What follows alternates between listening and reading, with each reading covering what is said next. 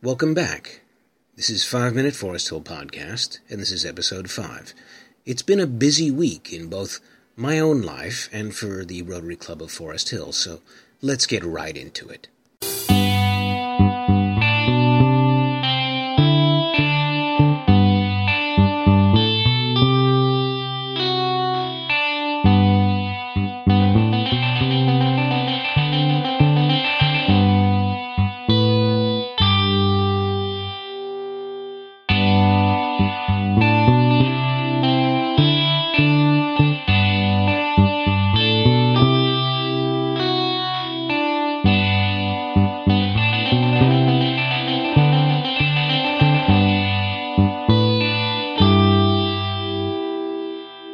Last weekend, Forest Hill participated in its two monthly markets the Blackburn Arts and Crafts Market on Saturday and the Farmers Market on Sunday, which a number of Whitehorse clubs worked together to organize.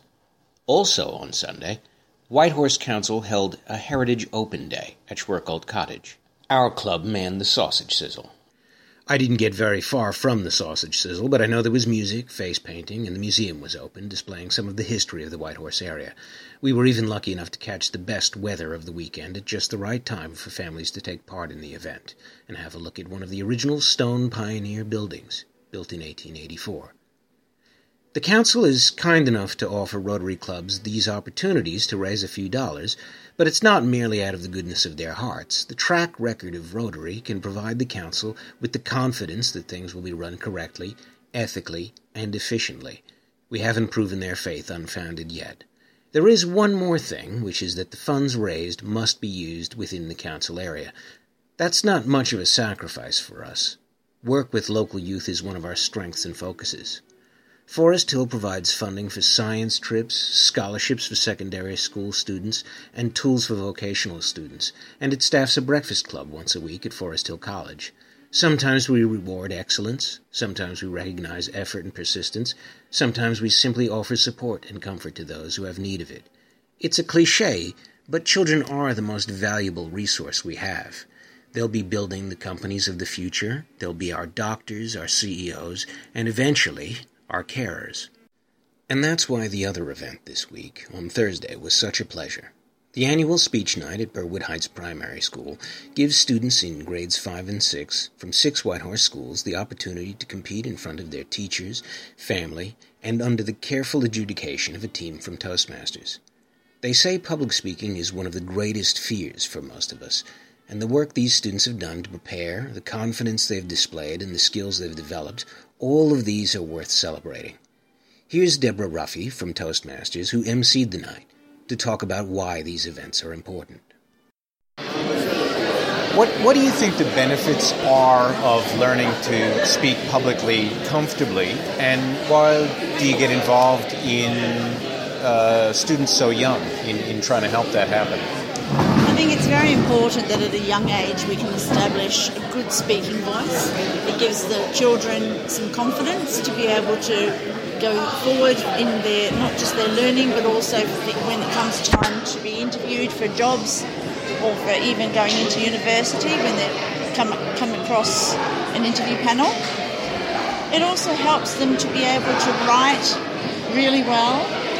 It gives them ideas on great structure for speaking or for essays and things throughout their school life as well. But I think it really gives them a good foundation for the future. Fantastic. Now, for people like me who are absolutely terrified of public speaking, if you could give me three tips, things to remember if I'm standing up in front of a group, what would they be? Imagine everybody is naked. That's something that artists uh, on the stage always tend to look for not actually look for them to be naked, but look, that's something that they keep in mind. Just try to breathe. People often get so nervous that they forget to breathe and they end up panting when they're trying to speak. And the other thing is to use pause to your advantage.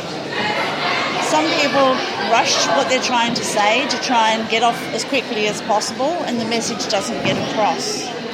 If they manage to use pause in a more effective way, it allows them thinking time to think what's coming on next, and it also enables them to feel more comfortable in the position when they're speaking. Thank you very much, Deborah. Thank you. Two of the most popular subjects for the speeches on Thursday were why Australia is a great place to live and if I could change one thing about the world. If you think about it, as Rotarians, we visit these ideas every week. We give two toasts at the beginning of each meeting one to the great country in which we live, and one to Rotary International. And then we plan and report on the work we do on improving the world. And that's something to think about. Till next week, I'm Mike Fink. All content provided by me and not endorsed by Forest Hill Rotary or Rotary International. But thank you for listening.